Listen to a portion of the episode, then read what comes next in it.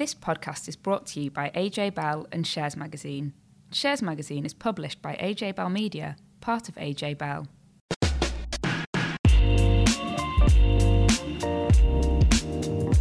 Hi, welcome back to Money and Markets. I'm Laura from AJ Bell and I'm joined by Dan from Shares. Hiya. So, this week we're talking about the dash for trash in markets, how to prepare your finances for a recession, companies that are doing good in the current times, and why people are taking out longer and longer mortgages. So, first, there was some fairly bleak data out this week that showed we're almost certainly already in a recession.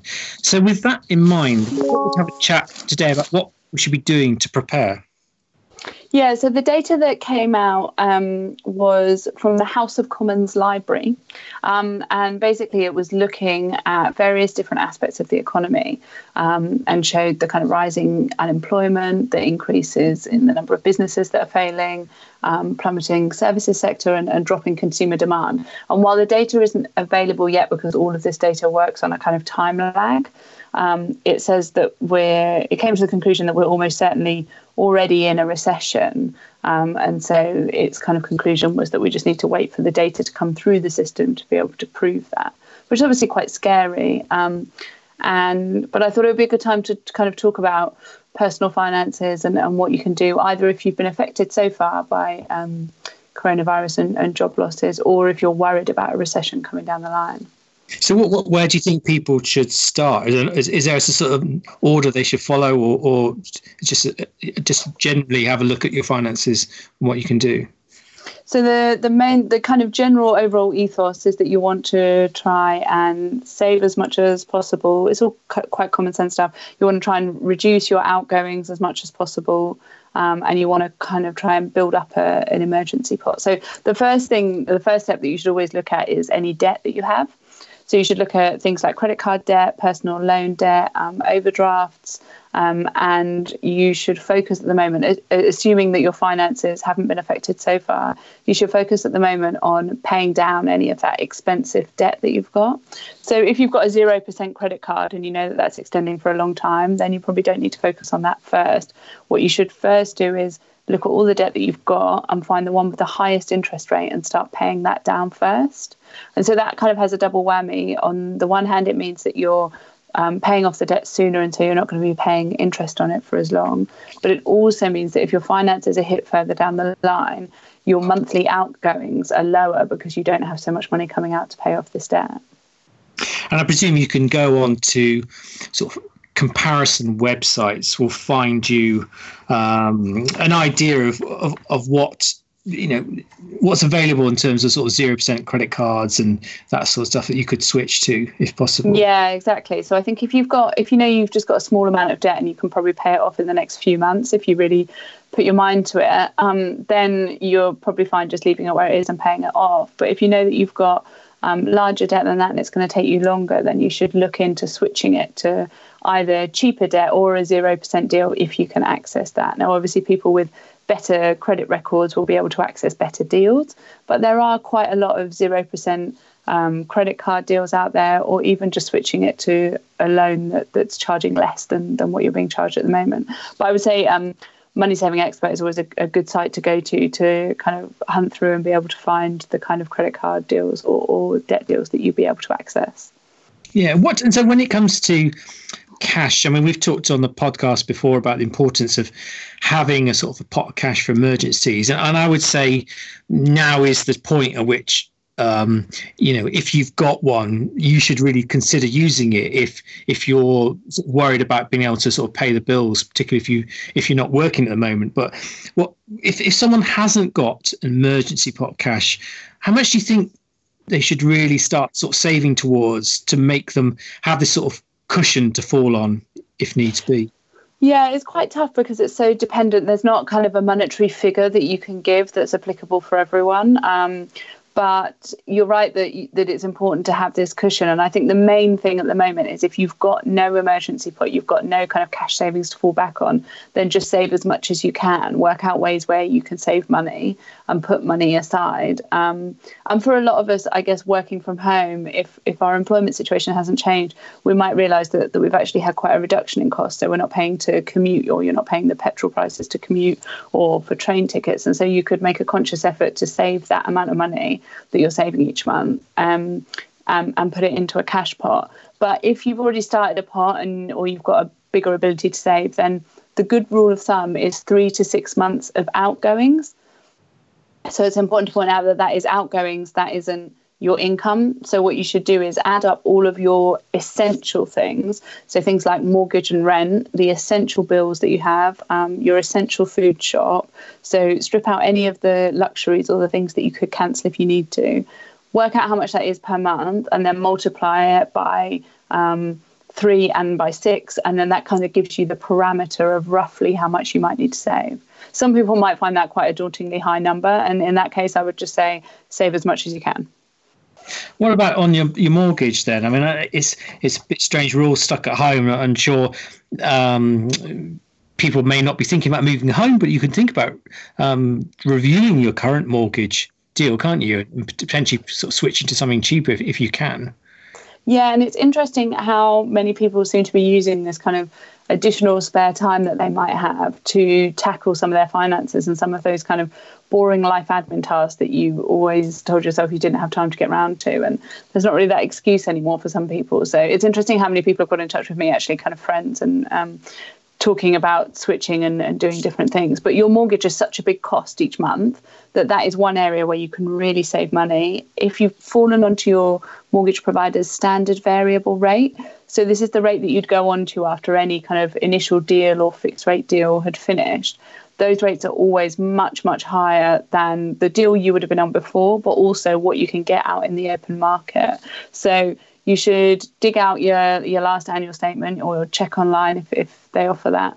Um, see how much interest you're being charged and then you can there's so many comparison tools online where you can go and see what you could be paying. Now obviously there's some big caveats to this. Part of it is how much equity you still have in your home. Obviously the current crisis has affected the housing market and it's making it harder to value homes. So you might find that mortgage providers are giving you a bit more of a conservative valuation. So you need to factor that in. You also need to factor in whether your job situation has changed because if your income has fallen, then it might be that you're not eligible to borrow the same amount that you've got. And so you might be forced to stay on your current deal. But don't assume that that's the case. And I think just if you get if you gather all the information together and you can put it into one of these comparison sites, then you can really get a gauge of it. Or you can go and speak to a broker, and there's quite a lot of mortgage brokers out there that um, you don't have to pay them directly. They they operate on commission, and so um, you can speak to them and, and just kind of gauge whether it is possible to switch and how much you might be able to save. What is anything else we should be thinking about? So what, what, about things like your, your Sky subscription and um, sort of nice to haves? Maybe now is a good time to think about. Is there anything that really I could perhaps do without for a while?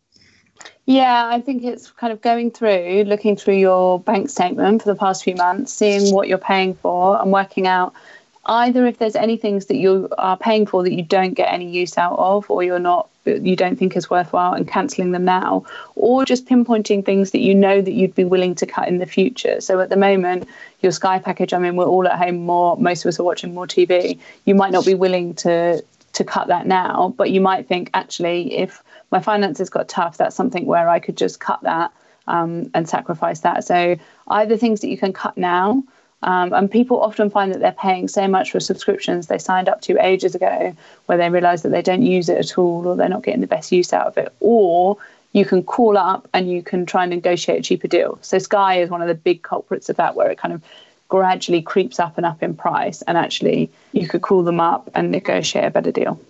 I think you asked for the retention team, isn't it? That's what I've seen before. Um, I think BT is another one as well. If you if you just sort of just be honest with them, say, um, yeah, I don't want you to give me a sales pitch. Just get down to the proper conversation. What what's the best offer you can give me? Otherwise, I'm out the door.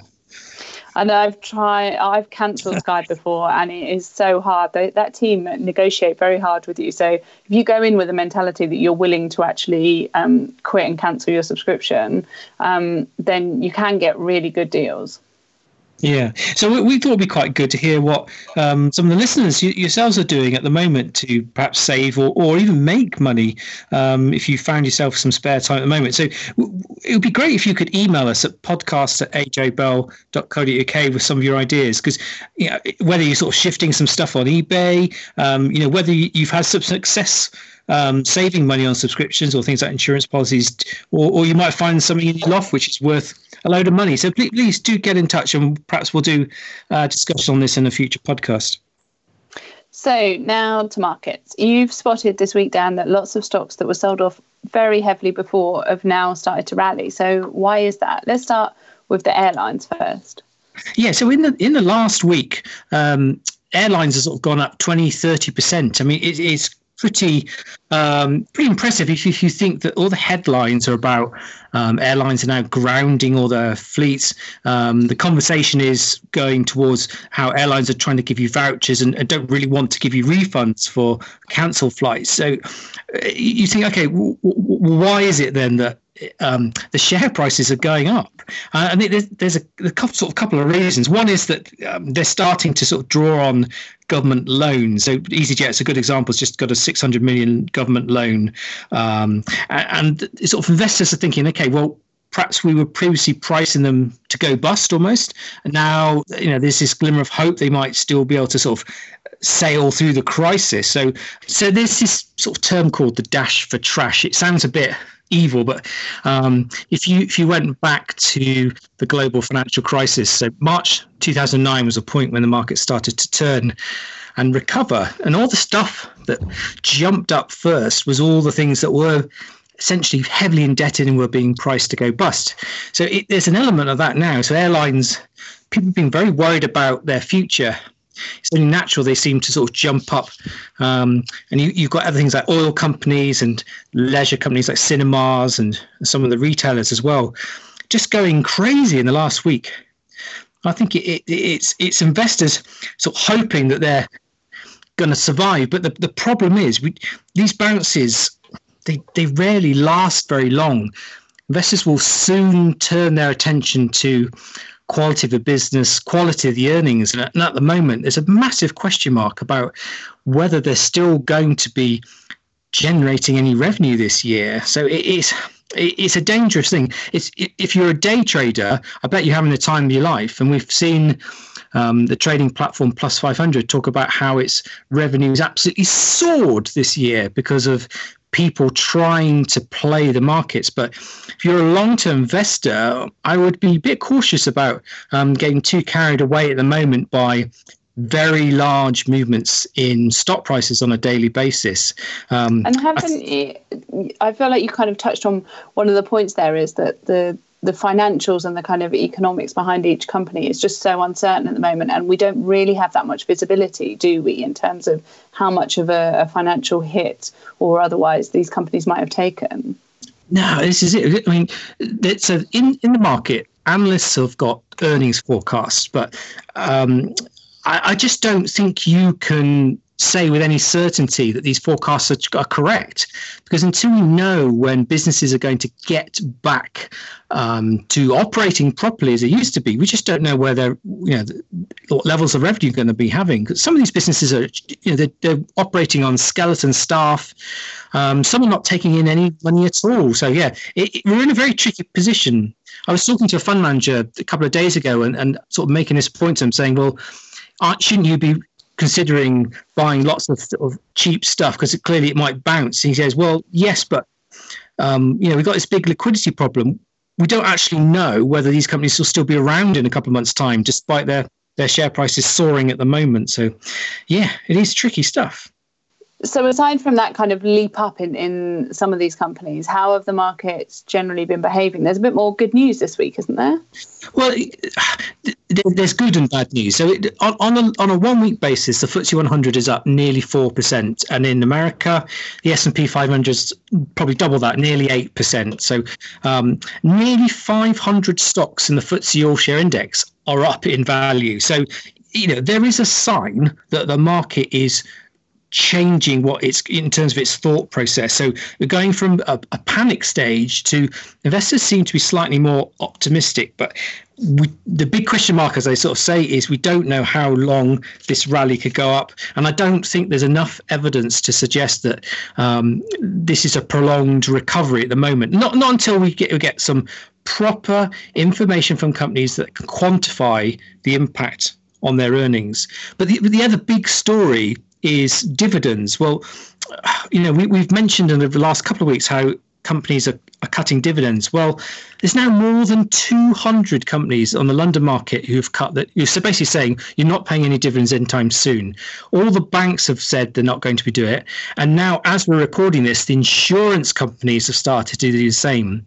And this is this is bad news for investors because these are typically very, very popular sectors for people who invest in order to to generate an income. So particularly people in retirement, they may well have been drawn to stocks like um, RSA and Aviva and Direct Line because of their dividends. But they've all come out basically saying, "Sorry, we're not going to pay anything near term." So it, it is it is very frustrating. Um, but as I always try and look at the optimistic side, hopefully this is a short-term thing um, and, and the world will get through this problem and then we'll hopefully go back to um, the way of life that we're all used to and so then when we're talking about companies specifically, we've, we've talked about some companies on here before that maybe weren't treating their staff particularly well during this crisis. And I think there's been quite a big divergence between companies. But we thought um, to go with the optimistic, it was worth highlighting some companies that are actually doing real good out there because there are lots of companies doing that. So Dan, is there any that you, you've spotted? Well, yeah, I mean the, the, the, list. I sort of the list is massive, which is which is really pleasing. It's That's so good, uh, isn't it? It is great. I mean, I, th- I think you know on the subject of dividends. Well, loads of management teams are now taking a pay cut. So they're, they're basically saying, I, am prepared to take less money from the company because then it will give more cash in the business to help it survive. Because they're all, all these directors and management teams, they're all heavily invested as well. They, they probably should be. So they'll be losing out on dividends as well. So it, it's, you know, I think that they're sort of giving up um, yes, quite a bit of money here uh, in order to help um, not only their own company and the business, but actually some of this money is getting redirected into good things to help the NHS. So if we start on the supermarkets, I think that they've been doing some really fantastic things. So they've been sort of giving priority to vulnerable and self isolating people in terms of getting access to online food orders. Um, giving dedicated hours to the NHS workers to, to, go and visit supermarkets, protecting their own workers with things like screens on the tills. Um, I don't know whether you, Laura, have seen this, but I, am on sort of the mailing list for quite a lot of these businesses, and I've been getting some really interesting sort of emails that are being written by the chief execs, so just discussing what they're doing as a business and updating people uh, have you seen any of them, Laura, at all? Yeah, I think the communications has been quite good, and and it's interesting because obviously supermarkets is an area where they're actually doing very well out of the current crisis. So they're a rare business that has seen a big increase in sales, but it seems like lots of them are actually doing lots of good stuff with some of that additional revenue. And I think almost all of them now, or all of the main ones, have also announced enhanced bonus schemes for their staff as well to recognise the fact that their staff are coming into work in what are perhaps not the safest environments every day because they do have to come into contact with lots of people. So it seems that they're doing quite a lot for the community, but also for their own staff. Um, so yeah, no, I would say that they're a real, a real kind of good spot, aren't they? So, I mean, I had an email this morning from Sainsbury's saying they're given £3 million to FareShare, which takes surplus food from the food industry and gives it to about 11,000 charities and community groups. So, things like food banks here should hopefully benefit. I, I think it's just really nice things that these companies are doing. And I'll give you some more examples. In the engineering sector, we got people like Smiths Group and Rolls Royce are sort of formed a committee so they can improve the supply chain and as a manufacturer of ventilators for hospitals. Um, in Yorkshire, Burberry is repurposing one of its factories to make non surgical gowns and masks. And Diageo, which you probably know as the maker of Guinness. Um, now they're they're donating masses of alcohol to help produce hand sanitizers. I mean, there's some really really good stuff going on here as well. Yeah, there's quite a lot of um, other alcohol producers and kind of gin distilleries and places like that that have actually switched entirely over to making hand sanitizer. I think Brewdog was another one that's done that as well. So there's lots of people, lots of companies recognizing that they won't need to produce at the moment, but rather than just shutting down completely, actually using the facilities and the equipment they've got for much better good. Yeah, I mean, we've got like BT has sort of said um, for its staff there'll be no job losses in the next sort of three months. It's actually giving a pay rise to people on the front line, and even our own AJ Bell, they're doing some fantastic stuff. Laura, do you want to tell our listeners what we're what we're planning to do?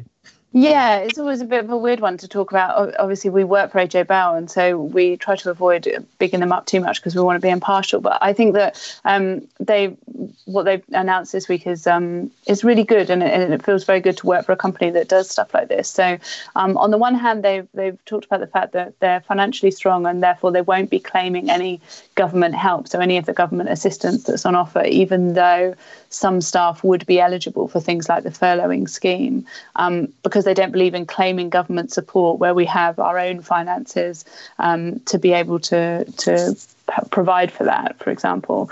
Um, but the the bigger thing is launching um, what's been called the AJ Bell Wage War on COVID Fund, um, where it's encouraging people inside AJ Bell, but also externally, so other CEOs, to donate their wages, either a proportion of their wages or all of their wages, um, to go to charities to support COVID 19 efforts directly. Um, so, our chief executive, Andy Bell, has said that he is going to donate three months' salary. Um, so April, May, and June of his salary to this cause. And I think a lot of other senior people in the company have done that, and other people throughout the company um, will be donating kind of a percentage of their salary as well. But it's also, I think it's more than just an internal initiative, it's an aim to get other company CEOs to do the same because obviously lots of people have been furloughed or have faced job losses. Um, but see a lot of the CEOs of the companies, um, some have taken pay cuts, but others haven't. And so it's a real chance to kind of show and to put your money in to help charities that have been um, that are helping people that have been affected by it. Yeah, I, I, I would if you haven't heard it, I would direct listeners to a website called didtheyhelp.com, which is uh, is still in the early stages of being put together, but it kind of lists companies and celebrities who are either doing good or bad things. So um, it, oh, that's gives... so interesting, and I think that would be really useful afterwards as well. Because at the moment, there's so many different things coming out about what different companies are doing that when it comes to spending your money afterwards, you might have potentially forgotten that a company did real good, or the the converse. I guess the the company that you're about to spend money with maybe treated people particularly badly. So I think that would be so useful afterwards. Yeah, I mean, the stuff on there talks about how what, what sort of things that Microsoft and Facebook are doing to really um, help sort of communities and and, uh, and their own staff as well. And also, uh, they've got this sort of thing called heroes and zeros. So on the bad side, pointing out like things like how JD Wetherspoon wasn't being very nice to its staff, how Sports Direct owner Frasers was trying to jack up prices for home gym equipment, trying to capitalize on the lockdown, which is sort of against the spirit of what we're all trying to be doing. Um, and and ASOS as well, cramming people into warehouses. And I've seen things like on social media, people at Holland and Barrett sort of saying, well, you know, we're not really an essential business. Um, yet, you, why do we still have to come to work in these tiny shops where we're worried about how close we are to, to people? So all, all these sort of things, uh, they are being documented, and I think they will make a difference to how companies and, and are viewed by consumers once the crisis is over. I really hope it does. I really hope that, that people do remember and that they spend their money accordingly. Yeah, so, also, we thought we'd cover something non coronavirus related, which feels like the first time in about a month, but um, we thought it might be some light relief to talk about mortgages. Um, so, we spoke about the slowdown in the mortgage market a couple of weeks ago, but before that, we checked in with David Hollingworth at mortgage broker L&C um, to talk generally about the mortgage market, but particularly to talk about why people are getting longer and longer mortgages kind of into their retirement. So the latest trend in the mortgage market seems to be that instead of getting a 25-year mortgage, you now get a 30-year mortgage or a 40-year mortgage. Um, so why are people taking out these much longer-term mortgages? So it's been building for some time, I think largely with first time buyers, but not exclusively. Those moving to a new, bigger home may also be looking at longer terms, largely driven by the fact that it pushes down your mortgage payment. So the longer the term you take to repay the capital, then of course the, the monthly payments will fall. And that's the appeal. So first time buyers who are really struggling and having to borrow to the maximum of their ability, really, perhaps want to build in a little bit of flexibility. So they'll lengthen out that term rather than going for the what was traditional 25 year term. But if you were if we're potentially taking out our mortgage later in life and having a longer term, that sort of implies that you'd be paying it off until you die, doesn't it? So. Um, well, you can't just keep on rolling it over on a 40 year term. So there will be limits at the upper end. So lenders will expect, ideally, for you to be repaying your mortgage before retirement. But if you're going to take it beyond retirement, they will be looking at the affordability then. So the regulator's been very clear that it expects lenders to not only assess how affordable mortgage is right now, but how sustainable that would be. So they will look at um, if you're a 55 year old, for example, don't necessarily expect everyone to be throwing a 40 year mortgage your way. But if you're, say, 35 now and you're going to take out a 40 year mortgage, how are you? Does the mortgage lender expect that you'll just carry on working until you're 75? Or how are you kind of expected to? Yeah, they'll be asking about when you expect to retire. Um, working to 70, 75 is now increasingly becoming the answer to that, I think. Um, but of course, you're not stuck with a 40 year term. As you go on and you start reviewing your mortgage, you can start to pull that back.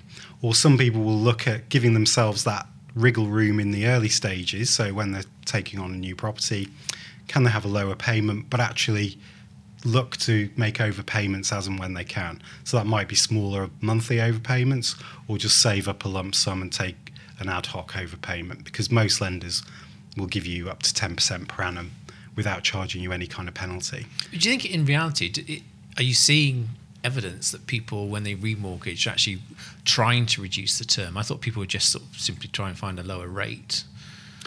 That's the danger, is that you never get around to it. And I guess if we look back to when interest only was more prevalent, people were using it for exactly this purpose.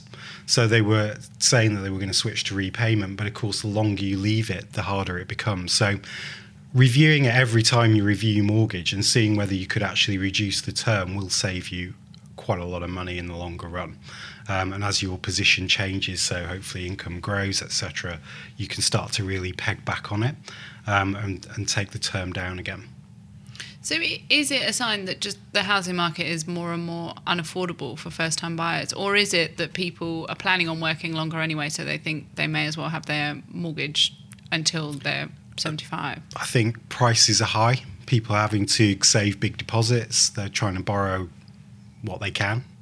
Um, and to do that and make that more affordable, then a, a longer term can help that, at least in the early stages. But like I say, it costs you. It, it may look more appealing on the monthly payment side. So I was just looking at figures. If you take a 150k mortgage and we just use a, a rate of 2.5%, so if you take it over the 25 years, you'd be looking at around £673 a month put it over 40 years, you're taking that down to 495. So you can see right There's there where difference. the appeal is in it giving you that real breathing space in your monthly payments. However, if you then look at the amount of interest that you'll pay over the full mortgage term, you're going to be looking at more than £35,000 more on the 40 year term than on the 25 year term. Wow. So there you see the benefits of really reviewing that mortgage term back down as and when you can, or, or as we say, making the overpayments. Do you think people are aware of that though? That how much more it's costing them? They probably just think, oh, it's costing me less each month, and don't think about maybe generally generally having a feeling that it's going to cost them more because they're going to have the mortgage for longer, so that you're going to pay interest for longer. Um, but whether it, they put it in terms of tens of thousands of pounds, I think, is perhaps the question, and trying to get people to, you know, get advice on that and, and pull it back down wherever they can can really help over the longer term. So but, I guess I guess to the banks, if the, you know this seems to be um, is it preferable for to them to, for, to, for the customer to have a longer term? Obviously, they make more money, don't they? But are, are they also are they relaxing their lending criteria as well, or is it? So the market's very competitive now. So there's two levers that lenders can generally pull. So they'll either price, and you can see from mortgage rates now that they're extremely low, and they're reaching the points where many lenders are struggling to compete, particularly for the lower loan to value business. Uh, therefore, they can look at niche areas or uh, criteria changes so they can become a little bit more flexible. But still, we've got that regulation where they've got to be able to demonstrate that this is going to be affordable now and in the future. So, plus, they've got um, loan to income multiple limits as well. So, they can't just start lending bigger and bigger multiples to more and more people. Um, so, there are, there are there's a desire to lend, there's appetite to lend, but it's within certain constraints that uh, affordability brings, rightly so. Because I'm right in saying that since the, sort of the global financial crisis, when you go to take out a mortgage, you have to give a lot more information than you used to. Talking about your, you know, to try and assess the affordability. Yeah. Know, do you think that there's there's scope for um, the lenders to want even more information going forward, or, or you know, literally, are they already going to be stuff they have now is extremely comprehensive. I think a lender will want to get better at how they can get that information. So technology can bring gains there for them and make it a, a more pleasant journey for the customer. um, they're going to still need to be able to show affordability, and as you rightly say, rather than just a multiple of income, it's now looking at what your outgoings are, so you get a more personalised approach to what you can afford rather than just a one size fits all. Um, I think they'll still need to get that information, but things like open banking might start to change the way that they can gather that information. Um, but they will be, you know, lenders are looking to streamline what they're getting from you uh, rather than ask for more and more information. Okay. What, so, in terms of what else is happening in the mortgage market, are there any sort of interesting products being launched, or what, what's the sort of the innovation like? Yeah, well, we've seen um, a green mortgage wow. come come to the market. now, it's not the first. We've had green mortgages for a long, long time in, in one guise or another. Um, more recently, Kensington's brought a product out that's calling its Eco Mortgage, and that's looking to give the borrower cash back when they can demonstrate that they've made energy efficiency improvements to the home.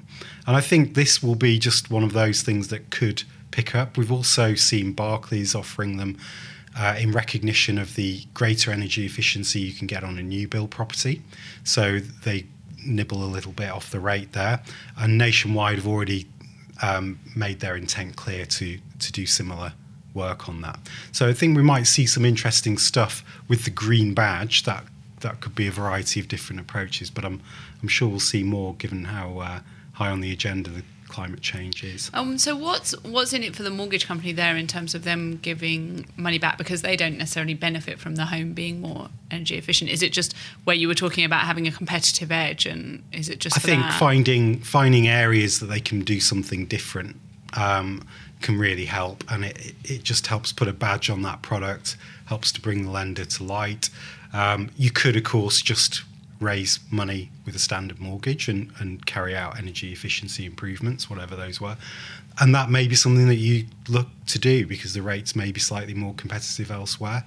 Um, so it's possible to do it yourself, but I think that the green agenda is not going to go away, and therefore lenders will be looking at how they should be helping homeowners to make those energy efficiencies, given how lacking in efficiency some some homes really are. And we've also seen quite a lot of, I guess, innovation in the mortgage market over recent years because of the bank of mum and dad, so parents or grandparents lending money towards um, children buying a home or going on the mortgage with them. So have we seen any kind of newer developments there as well? Yeah, so parents, as we say, frequently involved in the, the first time aspiration. So increasingly they've been having to go joint on the mortgage. Now, as we were talking about lending into retirement, that's something that a lender's got to be mindful of. So therefore, you could see that the mortgage term would get um, constricted by the parent's age.